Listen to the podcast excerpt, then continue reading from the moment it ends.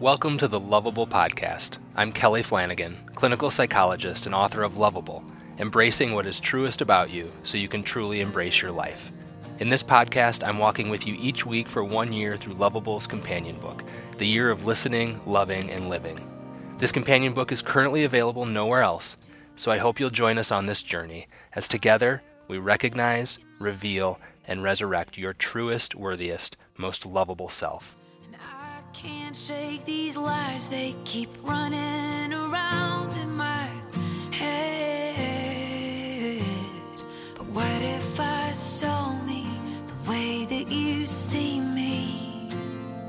What if I believed it was true?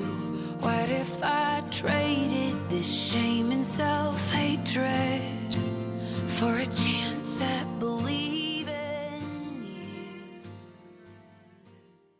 Hello, everyone. This is the 22nd episode of the Loveable Podcast. Last week we focused on what to do with our walls in relationships. This week we're going to focus on what to do with our anger. How do we know when anger is healthy versus unhealthy, and how do we relate to it in a way that produces wisdom and connection rather than pain and aggression? Before we talk about that, though, I'm told there are two spots remaining for the Loveable Weekend in Waco, Texas on April 20th and 21st, and I'm hoping you grab one of, or both of those last two spots. Uh, you can come as an individual, you can come as a couple. Bryn and Ashton Gustafson will be hosting us at their home. They're going to cater four fantastic meals over the course of the weekend, give us a tour of Waco, and we're going to have three sessions about worthiness, belonging, and purpose, in which you'll be invited not just to entertain ideas about these things, but to enter into an experience of each of them. I couldn't be more excited to journey with you through this experience. So, if you're interested in more details or grabbing one of those last tickets or both of them, you can go to ashtongustafson.com backslash loveable. Let me spell that for you. ashtongustafson.com backslash loveable. A S H T O N G U S T A F S O N dot com backslash loveable. And that's loveable with two E's. L O V E A B L E. So that's it. Hope to see you in Waco. Uh, and also, uh, if you want, by the way, a free ebook about marriage, a free sample of a book about your belovedness, and free weekly content, including my blog posts and podcast episodes, um, you can go to my website, drkellyflanagan.com. That's drkellyflanagan.com, and sign up in the right sidebar, uh, your introductory email. Uh, in that, you'll get the free ebooks, and then each week you'll get one of the emails with the rest of the free content that I just mentioned. So, would love to have you join us um, and uh, check that out. Of course, if you want more than just a sample of that uh, book about your belovedness, you can go to loveablethebook.com. That's loveablethebook.com to find out about it. Uh, Loveable is available everywhere uh, in paperback, digital, and audio. So uh, pick up a copy wherever you like to buy books. Um, would love to have you check that out. All right, so I think that's it. Let's get into this week's episode. Let's talk about our anger and what to do with it in our relationships. Thanks as always for listening in. Hello, Facebook Live. Welcome to week 21 of the year of listening, loving, and living, which is entitled Finding the Fear Underneath All the Fury.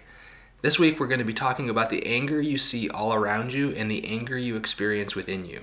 We're going to talk about how we handle that anger in unhealthy ways and how we can begin to respond to it in ways that build true belonging. Before we transition into talking about our ego cannons, though, last week we talked about our ego walls. And I'm curious to hear more about how that conversation impacted you or how you're doing with anything else that we've discussed so far in this year of listening, loving, and living. It's all fair game.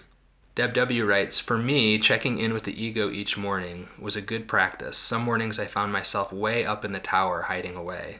Addressing that and reflecting on the why, why she was up there was a great was great when usually I would just muscle through my day. Yeah, that's so right. That's a great way to describe it too, Deb. That when we're sort of feeling in that vulnerable place, when we're hiding away in our, our ego castle behind all of our protections, it's it's exhausting, isn't it? The way you describe it, muscling through our day, it just requires so much work. So to take that moment to pause and just ask, why am I up here today? What what am I protecting from? What am I hiding from? And how can I how can I do something other than just grind out this day? What would that look like? Um, and I, up to you, Deb, if you want to share more about kind of how the day maybe went a little bit differently. Love to hear that. I was very conscious of this exercise that we discussed last week. And by the way, the exercise was essentially to, um, you know, one of the things we discussed was sort of flicking through your ego, doing a self survey, being aware of what are the ways I'm hiding behind my ego walls? What are the ways I'm inclined to fire my ego cannons and be aggressive? What are the ways I'm elevating myself on my ego throne, sort of uh, sitting up in this place of arrogance and feeling like I'm better than people. So just sort of being aware of those things, um, but specifically, especially the ways that we hide. Um, what are we doing to hide ourselves away, protect ourselves, and not be seen? And uh, you know, I'm speaking up in in Green Bay this past weekend, and um, it was it was definitely a vulnerable experience for me. Um, you know a bigger crowd than maybe I've ever spoken to, and I was speaking in the round, and that was something I hadn't done, and you know, a new situation where I didn't know how the technology would go. I woke up really nervous. And, you know, the first reaction is like, oh no, I can't get up there nervous, right? I have to hide that. I have to hide my nerves. I have to hide my jitters. Um, and ultimately just found myself up there um, deciding to do away with the hiding altogether and just be honest about how I'd woken up nervous and, and jittery and how I had tried to listen for the voice of grace in that moment. Um, and the jitters went away completely when I shared that. You know that there's there's the the anxiety of being seen and then there's this additional then we start to hide ourselves away and there's this additional level of anxiety about oh no people are going to see that I'm trying to hide my my anxiety or my true self and now I'm really going to be exposed. And by undoing some of that hiding you you at least eliminate that second layer of anxiety and you go well here i am. Um, and i suppose uh, you know i suppose you can can reject who i am um, but at, at, least i'm not going to be nervous that you know about how well i'm hiding. Um, and so that was the approach that i took on sunday and i felt a lot of a lot of the jitters associated with my hiding go away when i did that Brenda writes, I was surprised that it was easier to unhide myself in comments than in person. I don't like to replay these podcasts in front of my family. Laugh out loud. oh man, it gets real. It gets real when it's family, right? Um, and I think we're doing something pretty pretty remarkable when it comes to social media to be as open and connected and as vulnerable as we're being here.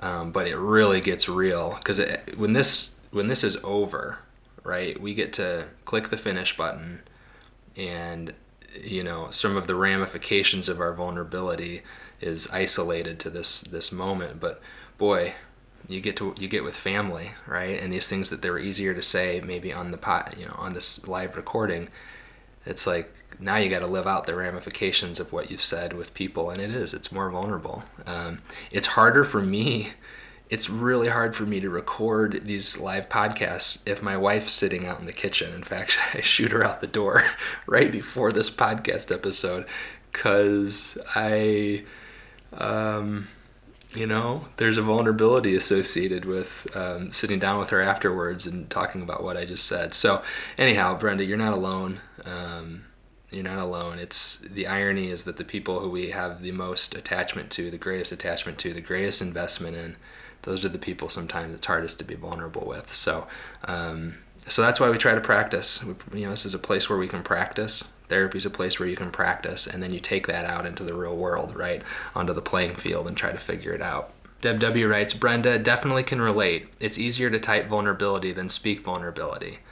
I love that. That's that's that one's gonna last. It's easier to type vulnerability than speak vulnerability. Julie writes Last week I asked a sort of friend, somebody who cares and asks how I'm doing, to show up early for a class we take together so we could hang out a bit. It was because I wanted to talk and share what's been going on. I'm glad I did. Asking somebody to show up because I need something is not something I do. I recently realized that coping alone is something I learned in childhood. You know, that's such a beautiful example, Julie. We were talking about all these different forms of ego walls last week, right? Ways of hiding, and you just identified one simply not asking not asking for connection is an example of an ego wall and one that you learned in childhood. I'll cope alone, I'll figure it out. Um, man, that one hits home for me too. Um, and I think part of I've learned over the years, part of that's my personality, part of that was the situation I was in. Um, but yeah, so just the simple act of saying, I notice you're interested in me. Um, you seem to to delight in who I am a little bit, and uh, I'm wondering if there's more opportunity there to to show myself to you. Beautiful. Thank you for that example. Heather writes, My walls are firmly in place right now and having trouble releasing. Um, I, I'm recalling as you say that one conversation I had this past weekend with someone who, um, and what I'm about to say is sort of uh, is the fruit of you know maybe 15 to 30 minutes of dialogue and getting to this place of realizing that when when your walls are in place and you're wanting to let down the drawbridge and walk out and be more um, authentic and seen, but you're not able to do it, it's because you're not in charge right at that point of the drawbridge and of the walls. That it's it's the little one within you going, um, "Hey adult, hey adult, you." this all sounds great, right? Like, oh, yeah, we're going to be more authentic and connected, but don't you remember? like, don't you remember what happened? Are you sure you really want to do this? And so, in that moment, coming alongside that little one inside of us, um, and uh, and figuring out how the two of you together can can begin to let the walls down um, in ways that feel safe for that little kid. Um, I think that that can be really healing. Um, and so each of us might have different ways of envisioning that moment of encounter with the little one inside of us. You know, I describe a visualization exercise in, in Loveable where that happened for me. Um, but I know for some people it's writing, um, writing out a dialogue or writing a letter to that little one, or um, it might be drawing a picture. Um, but finding some way to engage that scared little one, right? That just says, I, I'm not sure this is worth it, you know? And it's not just about what that little one experienced back in the day when, when you were little. It's about what that little one has continued to experience all the way along that says, walls keep me safe and it's crazy to let them down. So my encouragement to you and to all of us, I mean, Heather, you're just being vulnerable enough to say it. Um, you know, at some point for all of us, we've got that, that little kid in us who just says, this would be, this would be nuts to be vulnerable right now. Um, and it's important for us to, to sort of befriend that kid again. Uh, Julie writes, hmm, regarding walls, not feeling safe enough, in control enough, like the odds are, are good enough to not get whacked harder than you or I want or need in return for showing a little skin. Something about finding courage. That's, I love that, Julie. Um, that, that courage is saying, um, it's not being it's not being unwise, right? It's not being this person nails me every time I peek my head out. Every time I, I become vulnerable or show my true self, this person just nails me. Um, I don't know that that's courage to keep doing that. I'm sure I think that might be unwise. Um, but courage is that that middle ground where you go. I have I have an instinct that this person might be safe, but I have no guarantee. And uh, and based upon that instinct and that sense that this person um, may be a safe enough space for me to show more than I'm totally comfortable with, I'm going to give that a try. That that's courage. Moving towards that sort of vulnerability is courage and wisdom. Thanks as always for this part of the discussion, everyone. Um, I'm I am hearing consistently from people that our conversations are really helpful to them. um, like, yeah, Kelly, when you talk, it's great, but that conversation, that dialogue is great, and it really it's due it is due to your willingness to be vulnerable. So, so thank you, thank you for practicing vulnerability here in this space. Um, now let's transition into this week's reading and then we'll keep the conversation going. This week we're going to shift from focusing on our ego walls to focusing on our ego cannons, our anger and our aggression and all of the subtle and not so subtle things we do to keep ourselves safe by going on more going on the attack rather than staying on the defense. Um, so I'm going to give this reading a little bit of context from Loveable by reading just a very short excerpt from Loveable um, that begins on page 60 and then we'll go from there. When your anger leaks out, how old do you feel? Better yet, how old do you act? Because there's a little one inside of you who is precisely that age, a little one who was present as your sense of worthiness began to diminish and your shame began to grow. When you follow your anger back to its source, you will find the little one inside of you who has been furiously protecting your enoughness all along. And that kid has every right to be a little angry. As you get reacquainted with that little one, you will also get reacquainted with the worthiness that has been preserved somewhere near the center of you. You will become grateful to him or her for holding on to the sense of worthiness you thought you'd lost. Then you will relieve the little one of this burden. You'll say, Rest now, little one. I can take it from here. And that will be another beginning. It will be the beginning of trading in your anger for tenderness. You see, anger is a bottomless resource. It can't be reduced by expressing it. Anger begets anger. Anger feeds on itself. But anger can be exchanged. It can be traded in for the next breadcrumb, which is usually fear. And then your fear will lead you to your sorrow and sadness and grief. But the good news is that sorrow, sadness, and grief do diminish when they are expressed, and something else begins to grow in their place joy, lightness, tenderness, and eventually and blessedly forgiveness. Forgiveness of glassy eyes and distant gazes, forgiveness even of those who led you into your dark wood.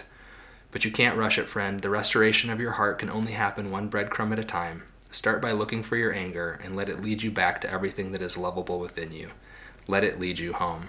As I read that, I realize there's about four metaphors mixed into that that have been getting developed already to this point in the book. So uh, when you hear dark wood, um, breadcrumbs, you know, these sorts of things, um, little one, um, anyhow, there's a lot going on there. Um, but I think that the gist of it is um, to keep in mind that um, our anger isn't necessarily a bad thing. it is, but it is something that we need to attend to, and that the expression of our anger in aggressive ways doesn't diminish our anger. It just it, it multiplies anger. And so, what do we do with our anger instead? We try to trade it in for more vulnerable emotions. Uh, we try to understand where the anger is arising from, and then we try to express and experience those emotions, and then those emotions can diminish. So, this reading uh, from the companion book today is about essentially trading in our anger for something much more vulnerable. So, why don't we get into that now?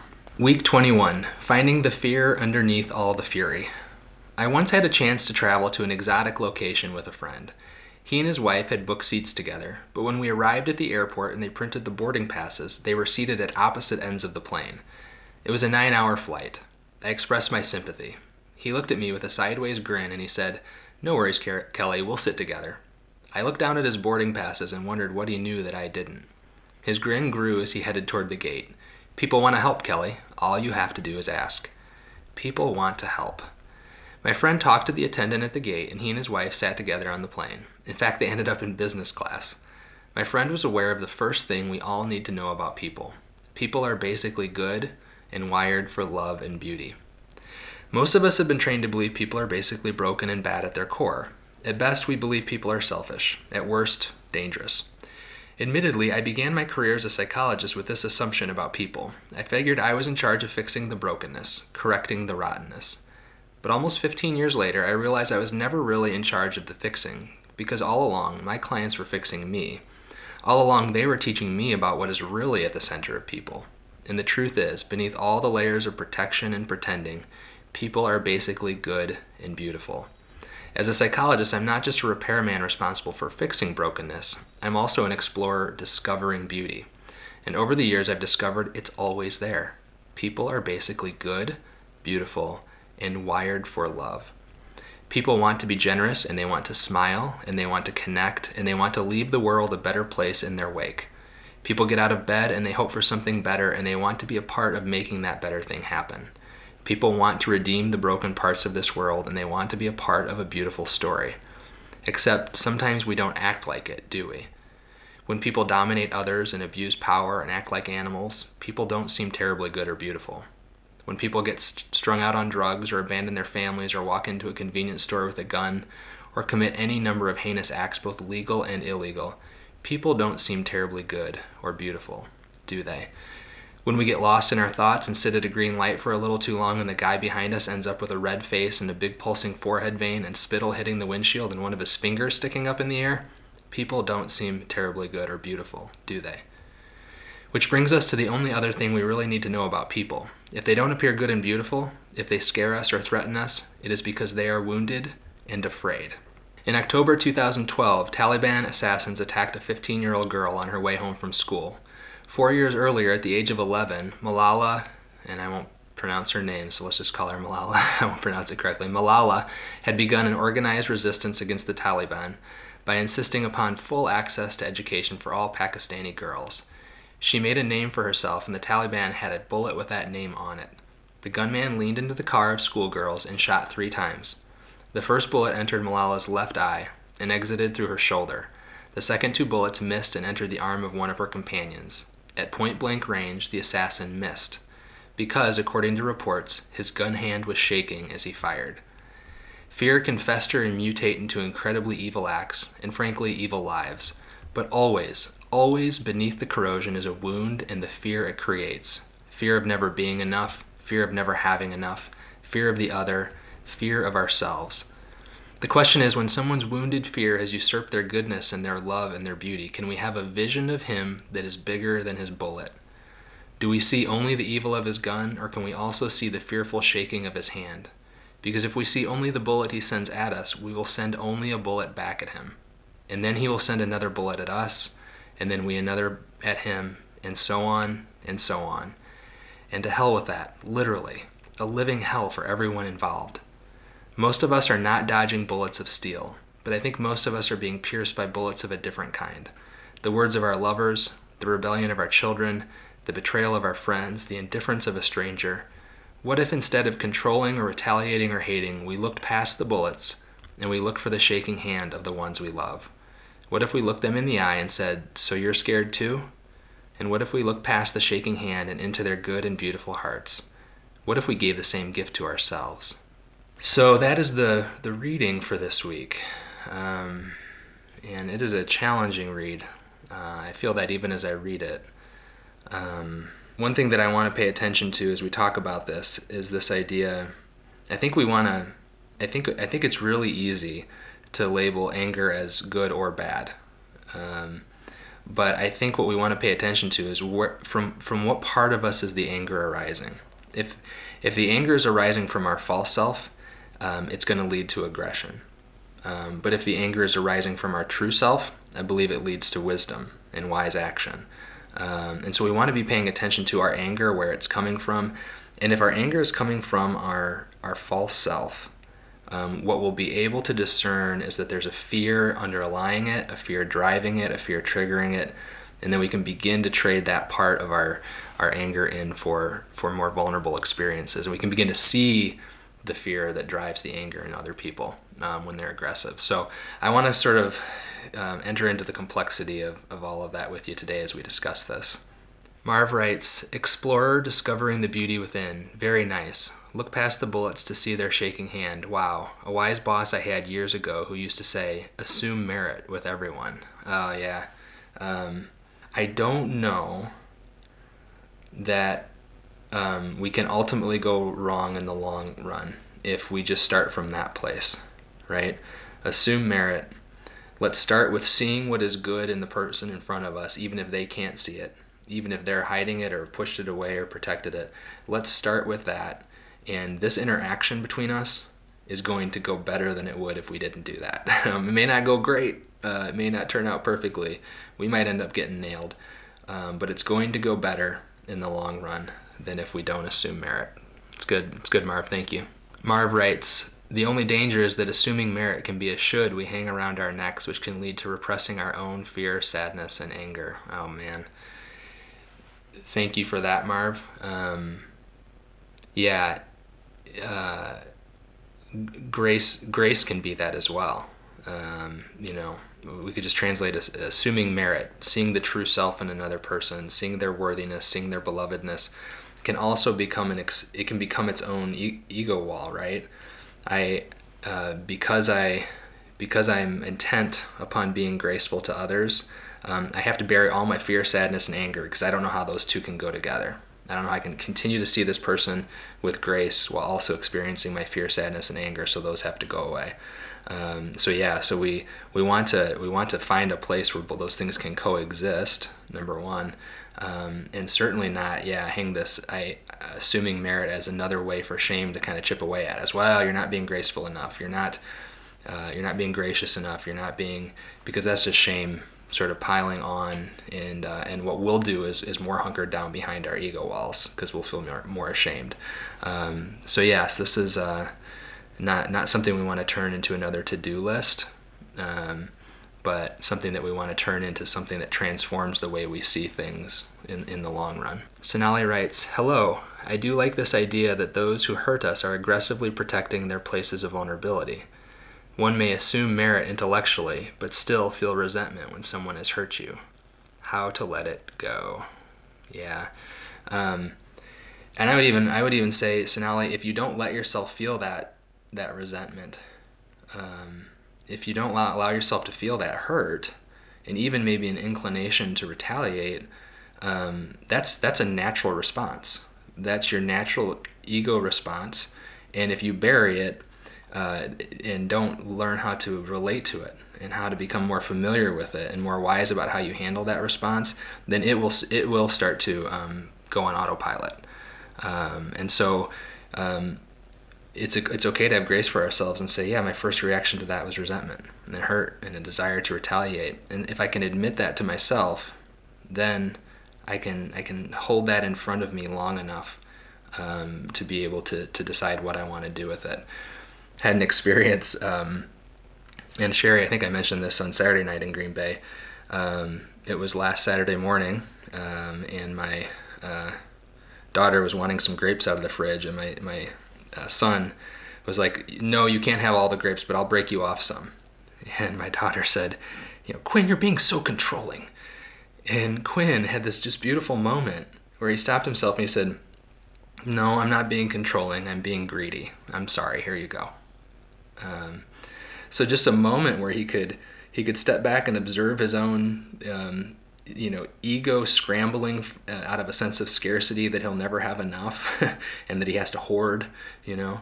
And just that moment to kind of look at that and go oh yeah um, that's my gut reaction right now but i don't i don't want to have it. Um, and so yeah so it's okay to acknowledge that sometimes um, our first reaction is not to respond by assuming merit but instead to protect to retaliate um, but if we have enough grace for ourselves to, to observe that moment we get to make a decision about what to do with it Deb W writes, as always, whew, there's a lot there. I used to think that saying hurting people hurt people was trite, but it doesn't mean it's not true. Yeah, I know, right? It's uh, it's one of those, you know, it's like an icon. It's like an icon that opens us up to a, a, a bigger, uh, more complicated reality, right? Hurting people do hurt people. Um, and hurting people hurt people because they are aggressively protecting um, their places of vulnerability and their wounds. Um, so when we see somebody who's out to hurt us, it doesn't mean we allow them to hurt us and continue to hurt us. It doesn't mean our our grace, which we define as our ability to see the true self in them.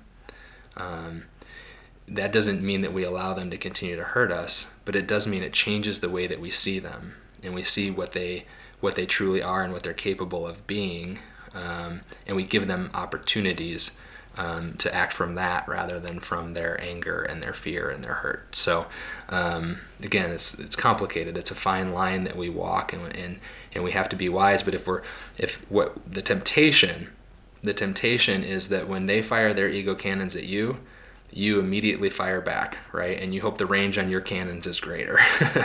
um, and, and, what we're trying to do is disrupt that cycle of negative escalation and say, oh, when you fire your ego cannons, I get it there's a scared little kid in there. Um, and I don't terribly, I don't like firing ego cannons. I don't like attacking scared little kids, right? I tend to want to give them a hug. Um, and so that's the place that I'm going to respond to is um, my true self will see your true self, and uh, and I will respond to you from that place of um, of seeing you. That's what we're that's what we're hoping for here. Dika writes, Thanks for writing that piece. I remember reading it a few years back and deciding to forgive someone who'd hurt me but my forgiveness didn't seem to have helped them make things better. There's a point in Loveable where we talk about the difference between forgiveness and reconciliation, right? The reconciliation requires two people, um, and it isn't always the best, it isn't always the right thing, reconciliation. Um, if another person can't receive our forgiveness and receive our grace, if they, um, if they can't, if they can't make some of the changes that um, allow them to become a safe space again to be in relationship with, then reconciliation doesn't doesn't make much sense. Um, but forgiveness, forgiveness always makes sense. So, Dika, I trust that that act of forgiveness um, shaped you in ways to make you more graceful in other relationships, um, and it planted the seed of something in that person. Whether or not that seed will get watered, whether or not that seed will uh, be cultivated is one thing, but it's it's all we can do is plant the seed of forgiveness in others. And Dika writes, My true self will see your true self. Thanks for wording it that way. Um, yeah, and, um, you know, one of the themes of Loveable is that, you know, um, each of us has a spark of God within us. And uh, it is not an unusual thing to be heard in Christian circles that the God in me sees the God in you, right? Um, that there's something really powerful about that. Um, and it takes some of the pressure off of me, uh, off, off, of my ego driven self to have to um, get this right every time, and instead to say that there's a um, a bigger, more transcendent, most more mysterious presence within me um, that can do the seeing on my behalf when I can't. So um, that's sort of, that's uh, sort of foundational to to the Christian faith that I come from. Julie writes, I think Marv's comment links back to being wise. Sometimes identifying somebody's ego cannons is enough to dull their sting because it's about them rather than us, and that's about all we can do. Not move in for the hug. So I, I'm sure I've told this story before. I'm pretty sure it's in Loveable. It's one of my favorite stories. I, I, I honestly, I honestly refer back to this story on a daily basis. It's told by Peter Rollins originally to me at a talk he gave, and it goes like this: um, This sort of affluent, you know, Texas oilman discovers that he's got this cousin Seamus over in Ireland, and so he he travels over to Ireland to meet him, and he gets there, and Seamus is showing him on his, around his humble little property in Ireland, and the rich Texas oilman boasts, "Well, you should see my property in Texas. I can't even drive my car to the edges of it." And Seamus says, "Yeah, my car's broken too." and just this idea of like in that case it's the rich texas oilman sitting up on his ego throne right? And Seamus just sees through it right?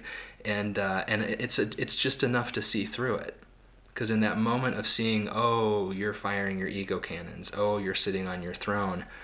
I don't need to retaliate. I don't need to correct you. Um, in fact i don't need to do anything at all to that moment. Um, and that in that moment maybe being my true self means just not responding in kind right um, so yes, absolutely. Just being aware that that's what's happening can begin to transform us as well as our interactions. Julie writes, anger as breadcrumbs, fury pointing to fear, in us and others. Those are good thoughts, invitations for growth, easier to sit with than find a quick response with words.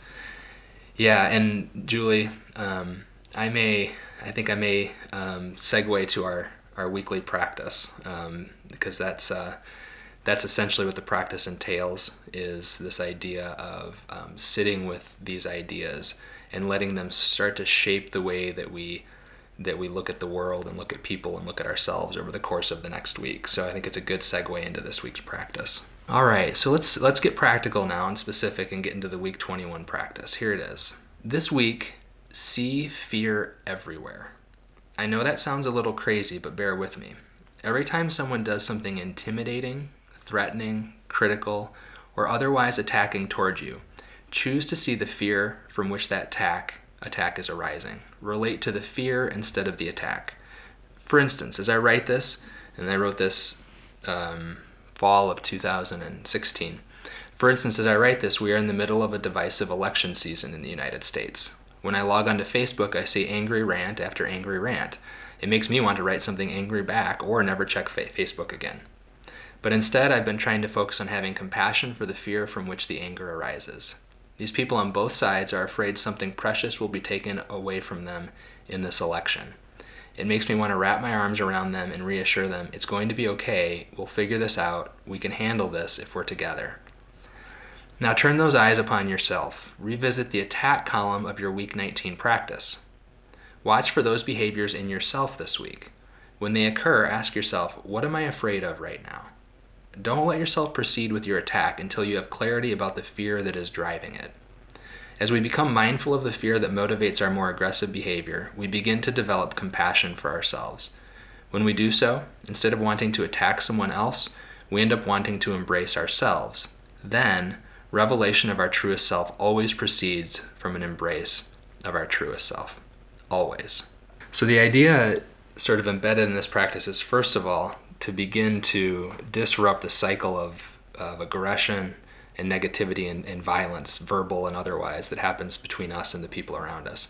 And then, number two, to begin to get more familiar, begin to trace our way back from our anger down through our fear to the little one inside of us that is still afraid. Because when we can connect with that little one, we are beginning to connect with our true self. And we can embrace that little one. That little one then can can begin to have the courage to go out and meet the world and, and reveal uh, him or herself to the world. And now we're cultivating true belonging. So those are the two ideas sort of embedded in this week's practice, and look forward to hearing what you think about that. Heather writes, This is especially good exercise for this week, considering how rough this week has been, and my own walls that have been up, and my own fear of taking them down. You know, Heather, um, one thing that I don't think I've ever talked about publicly or written about is about how um, we tend we tend to as we sort of move back and forth between the different layers of our ego, we tend not to skip layers. um, and so um, if we are if we exist for too long within that sort of hidden anxiety of our ego walls, um, what, what we will probably feel next is either the aggression of our ego cannons or the shame that is underneath that hiding. Um, we, we don't tend to jump right from hiding behind our ego walls to being elevated to a throne, you know, or to, to a connection with our true self. Um, and so um, the, the, the hope is always that instead of escalating our ego, we're moving down to that next layer, right? So if we're feeling a sense of hiding and a sense of vulnerability behind our walls, then the question is how can I how can I pay attention to the shame that is is undergirding that?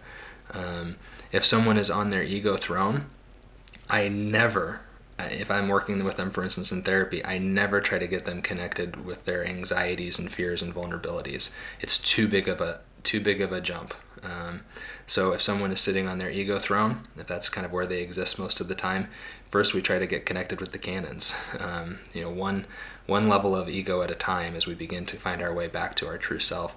Um, and uh, and so that would be my encouragement too. You know, um, to anyone listening is, um, you know, be sensitive to what is closest to this place you find yourself in. Um, and if you find yourself in a place of anger, your temptation is either going to be to get arrogant to escape that anger um, and to sit on a, an ego throne, or it's going to, it might be having to go back into the vulnerability of your ego walls. And that's just, that's where we want to head actually um, to understand that better. Julie, with a great clarifying question layers, throne, cannons, walls, shame, true self. Yes, that's, you just, you just described the way I experience um, everything. yes, layers are throne, then cannons, then walls, then shame, and then true self. And from an experiential, emotional level, you could say the layers are um, sort of emotional disconnection. I'm sort of above the fray of all my internal world and everybody else's problems. I'm up on a throne, so sort of emotional detachment. A lot of times, to maintain this layer, uh, we'll we'll do whatever we need to do to numb emotions. Sometimes it's compulsive work. Sometimes it's drinking, drugging, whatever. Some, whatever we need to do to not feel everything that's going on down in these other la- layers. And then, yes, cannons where we experience our anger, and then walls where we experience our fears, and then shame where we experience not being enough, and then true self where we experience our worthiness. But those are sort of the layers that we're trying to sink sink down through to reconnect with who we are. Julie writes, "That's a seriously useful nugget. The layers, I'm guessing." Um, yeah, actually, it was that it was that concept of the layers. Actually, I did present that. I presented that in a staff meeting like four or five years ago. And it was that concept of the layers that um, produced the the ego castle metaphor. They actually perfectly uh, map onto the stages of grief. The stages of grief are denial, are thrones, anger, cannons, uh, anxiety and bargaining, walls, uh, sadness and sorrow, shame, and then peace and acceptance, true self. Um, and so what we're what we're talking about in the months of, of belonging and is is that there is there's a grieving process happening that our false self is slowly dying away so that our true self can be resurrected right and so this moving through these layers from denial about everything that's going on in me to reckoning with my anger to being aware of the ways that I'm driven by my fears to being aware that really this sense of shame and sorrow undergirds all of that and then moving through that shame back to our true self um, and the peace and the acceptance that comes with embracing our worthiness it does mimic a grieving process. Um, and uh, um, and the thing that's dying is our false self, slowly. Deb W writes, Yes, the death of the false self is necessary, but it's still the death of something, someone we've been all too comfortable with for too long. Thanks for that. Yeah, I mean, it's it's real grieving, um, you know, uh, and one of the things we talk about in in, in loveable is um, to, to realize that it to, to realize that it's a false self to begin with is a bit of a grief. To realize that this thing i thought i was all along and now i realize i have a true self i'm, I'm other than that false self um, that's disorienting. That's disorienting. And then we enter into this process of beginning to let that false self go. Um, and that that goes from disorienting to grieving in a lot of ways. Um, and so yeah, this is a it's a it's a gritty process. Brenda writes, uh, "Is it natural to respond in kind with each other, hiding from those who hide, attack those who attack, and elevate myself when they elevate themselves?" Yeah, that's that's exactly the way um, our interactions will go and our egos will function if we aren't aware of them and making conscious, wise decisions about them, Brenda. The, back in graduate school, um, one of the things that guided a lot of the research that we did and the therapy we did was this thing called the interpersonal circumplex. It's a it's a it's a circle, and around the circle are all sorts of um, like every sort of behavior you can think of, and the idea is that the um, our behaviors either invite the exact same behavior in kind or the opposite behavior, right? So if I fire my ego cannons, I'm either inviting you to fire your ego cannons or to surrender, to submit.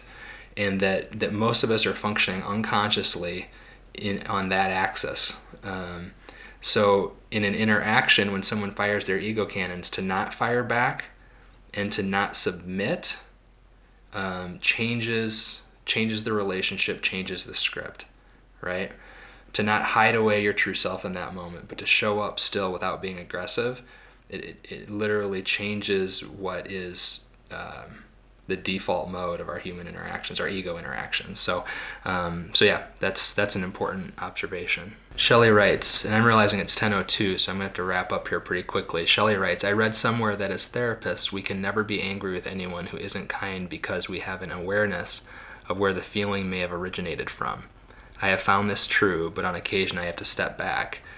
Um, yeah, I think it's a good point, Shelley. Um, you know, people people who know me know that I when I see words like never or always, I tend to shy away from them. But I do think that as as therapists, we are we're sort of wired and we're trained uh, to see the story behind um, the the emotion, the story behind the habitual behavior, right? and to have empathy for that and compassion for that. And actually, that's not a bad segue into to wrapping up today because uh, um, that's exactly what we're going to talk about next week. So why why don't we wrap up the discussion there for this week? Um, and uh, and then continue it next week essentially. Uh, so next week is week 22 of the year of listening, loving, and living, and it's entitled "Putting Stories Before Opinions." Um, and so uh, we're gonna. Why don't we just make that a natural transition into next week? Um, thanks everybody for a great discussion, and until then, remember you're lovable. Thanks again for joining us on the Loveable Podcast. Remember, this companion book can stand on its own, but it stands a little taller and a little stronger on the shoulders of Loveable. So if you have not picked up a copy of Loveable yet, it is available wherever books are sold, and you can get it in paperback, digital, or audio format. If you'd like to simply download a sample of Loveable, you can go to my website, drkellyflanagan.com. That's drkellyflanagan.com. In the right sidebar, Sign up to receive my blog post by email, and you will immediately receive a free sample of Loveable and a free copy of my ebook, The Marriage Manifesto. The music for the Loveable podcast is courtesy of Ellie Holcomb and is entitled Wonderfully Made from her album Red Sea Road. Until next week, friends, remember, you are lovable.